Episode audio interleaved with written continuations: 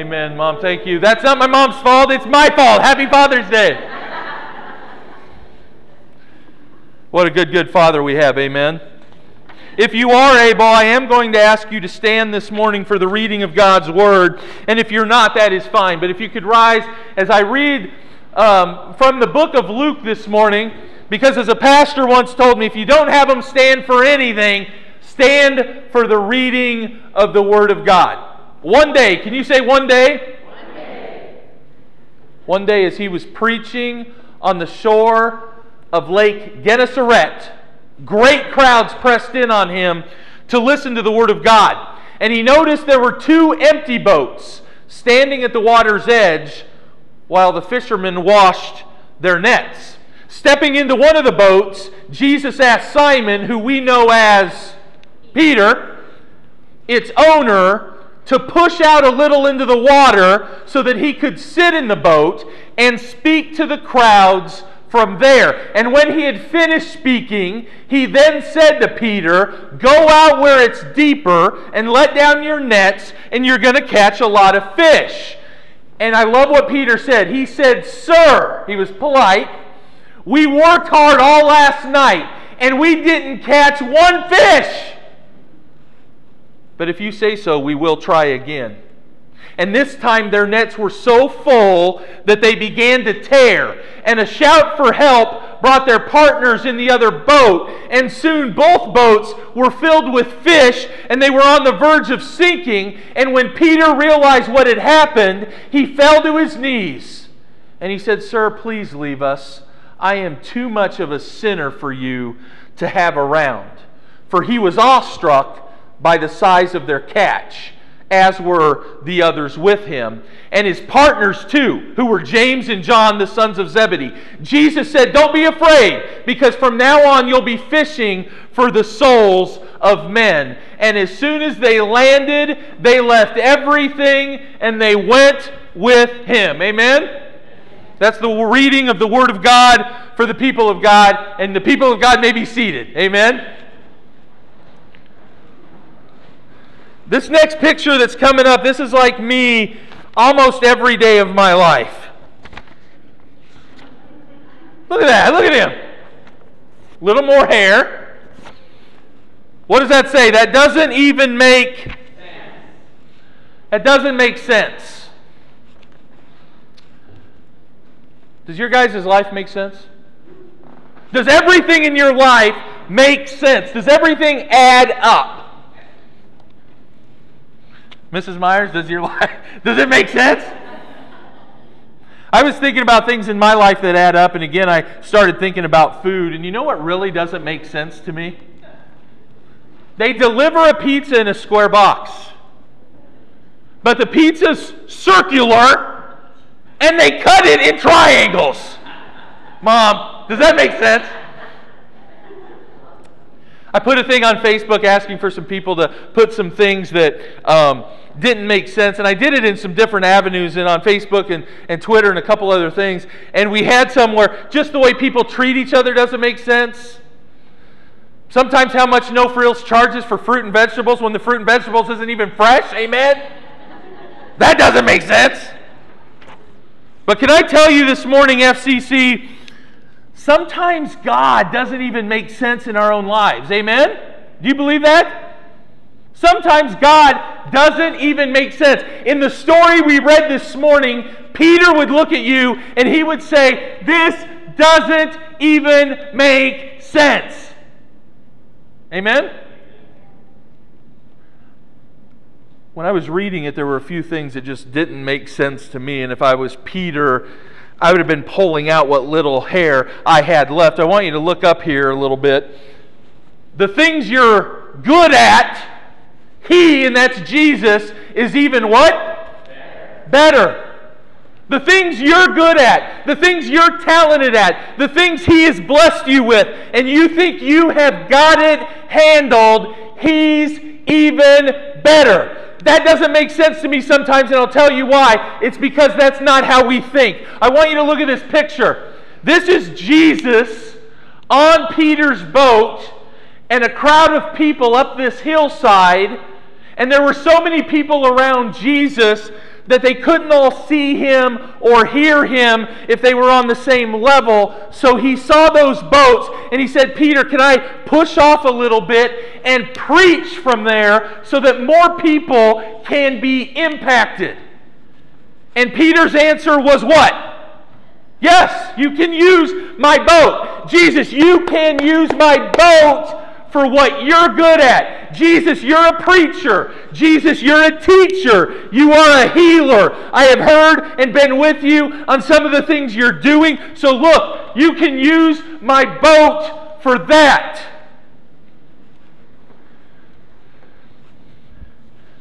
But then Jesus finishes preaching.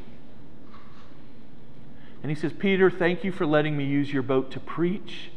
But now I want you to go out and catch some fish. You know what Peter said? Look up here. It's hard to see this, but it says, Find your lane, stay in that lane. That's the fast track to success. This is the world we live in. Find what you're good at and stay at that in that lane. In other words, dad, all those stories I've told about you. Happy Father's Day, but don't go out to Scott Reekin's garage and tell him you're going to fix some cars. I'm going up there this week. Find your lane, stay in that lane. That's the fast track to success. So, in other words, God, this doesn't make sense to me because God, there's only a few things I do well. There's so many things I need help with. There's so many things I need your prayers for. I really need you to get into my boat and help me here, but not in this one avenue. God, I'm okay preaching. Mom, you're okay singing. You don't need God's help. Just, just, just sing and stay in that lane. Jesus, you don't need Jesus' help on that, but you might need Jesus' help on jumping up and touching the rim like you told us you could do one time.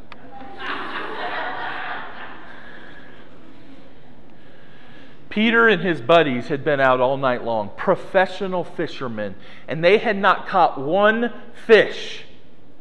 And they're sitting down with their nets, cleaning them because they have to be clean, but they're not cleaning the remains of any fish out of there. They've been fishing all night, and here comes this preacher saying, Go out and catch some fish in the time of day when you're not going to catch fish. The sun was just coming up, and they said that the angle of the sun on Lake Gennesaret would actually scare the fish into the deep parts of the water, and that's not when you want to fish.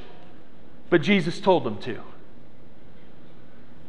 First thing that doesn't make sense to me was simply the things I'm good at, or I think I'm good at, or I think God has made me good at, He's even better. And I need to realize that. But secondly, look up here with me. When you're what? You're close to being what? That doesn't make sense to me. Does it make sense to you? When you're empty, you're close to being full. Uh, Tell me what this symbol symbolizes. What, what does that mean? Empty, right? What does this mean? What does this mean again? What does this mean again? How do we feel a lot of times? What does that say? What do we put on Facebook? We're somebody, uh, our relationships and our health are on empty. We tell people at the store we're feeling full, right? Kamei, does this look like our, our gas gauge on most vehicles I'm driving? Yeah. yeah. And can I tell you, FCC, I don't have one of these cars that tell you down here 22 miles till you got 22 miles left. And even if I do have a car like that, I multiply that times three, and that's how many miles I really have. Now, Kamei could have the gauge right here, and we could be driving from Ashland to Greenwood, and she'd say, Honey, you need to pull over and get gas.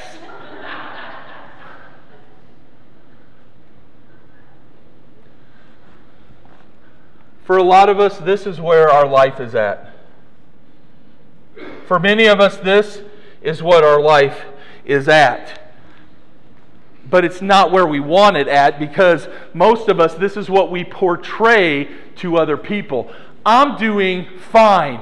I'm full. My health is great. My relationships are awesome. Church is the best. God's answering all my calls. When the truth is, FCC, this is what your gas gauge looks like.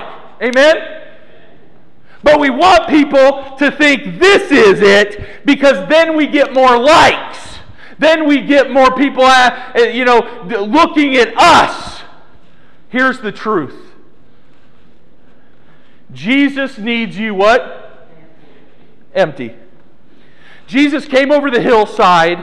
He had a throng of people with him, and he needed to preach to them. And he looked out and he saw empty boats. Amen? He saw empty boats. If those boats would have been full of the fish that they caught the night before, uh, Jesus would not have had a pulpit to preach from, and then he would not have had room to send them out further to catch some fish. Jesus needs you empty. Third thing. Mom. I need you to look at this. Others can be blessed around you. Others can be blessed around you, but, can you say, but? You have to tell them.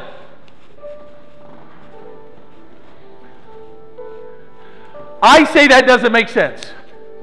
And you may look at me and say, Pastor Bobby, you're crazy because that does make sense. You have to tell somebody something for them to be blessed. But it doesn't make sense because this isn't how we live. Jesus sent that boat out, and Peter didn't want it to go out. He was like, Lord, I have been fishing all night long. I have been fishing these waters for years. We did not catch one fish. You don't know what you're talking about. But he goes out.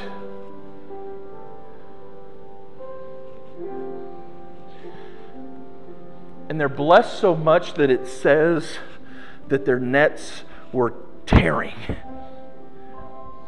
And why this doesn't make sense to me is I have been over here in my life. I have been in this avenue of my life doing whatever. Maybe, maybe it was about my health. Maybe it was about a relationship. Maybe it was about a job. Maybe it was about a ministry. And God actually answered my prayer. And He gave me these blessings. And my nets are ripping.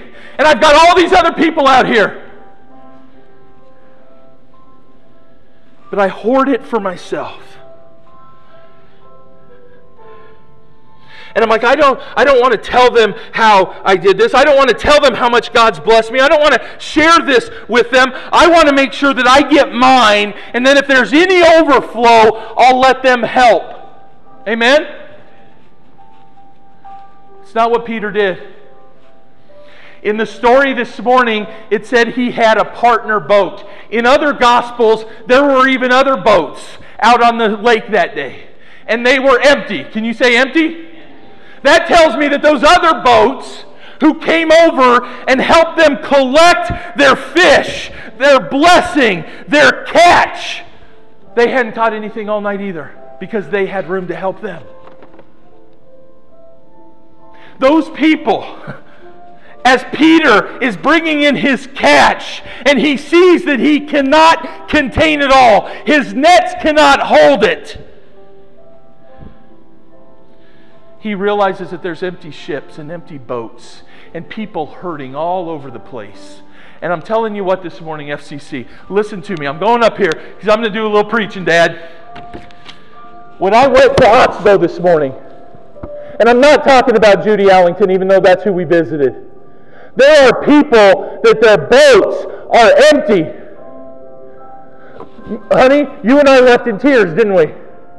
We had a lady who asked us how Judy was when we left, and we were honest with her. And she says, You know what, Bobby? I wish I could trade places with her.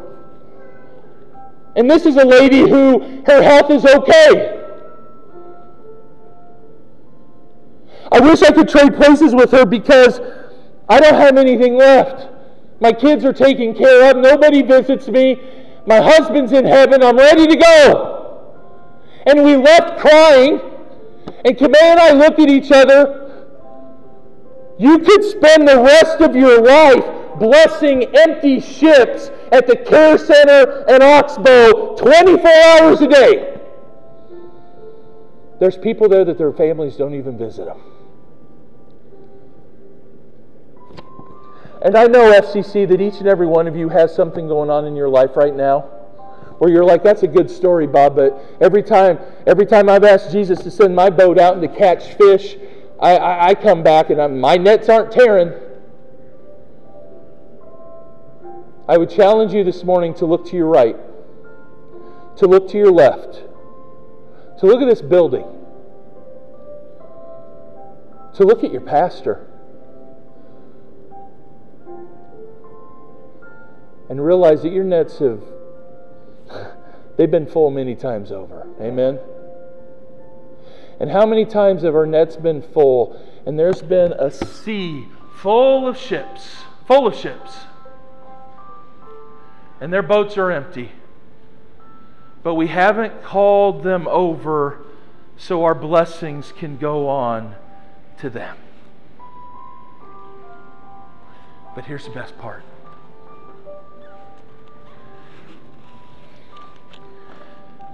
Peter, who's been a fisherman for his whole life.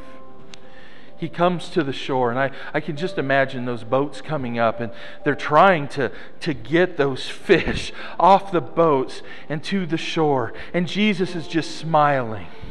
And for those of you who are fishermen or fisherwomen, we know the stories about catching a big fish, right?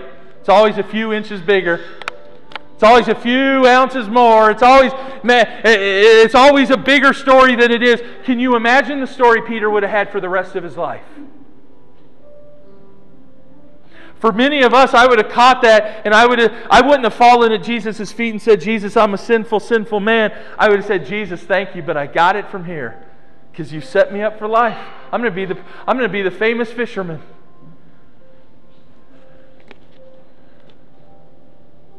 FCC, I don't know right now where Jesus is going to step into your life. He realized that Peter had an empty boat and he realized what was a priority to Peter was fish. So he said, I'm going to use fish to get him to follow me. For some of you, it may be a family member. For some of you, it may be an addiction. For some of you, it may be something that is such a priority in your life. That's what you think about all of the time. And Jesus is going to tear at your nets, blessing you where you know it's not you and it's Him. And He's going to have you drag your blessings to the shore and realize that those fish, they're just rotten. That catch that they laid down, it's nothing, Lord. It's nothing compared to you. I'm going to leave all of that that you just blessed me with, and I'm going to go and I'm going to follow you. And Jesus said, Not only are you going to follow me, you're going to be a fisher of men. I ask you to close your eyes across this place.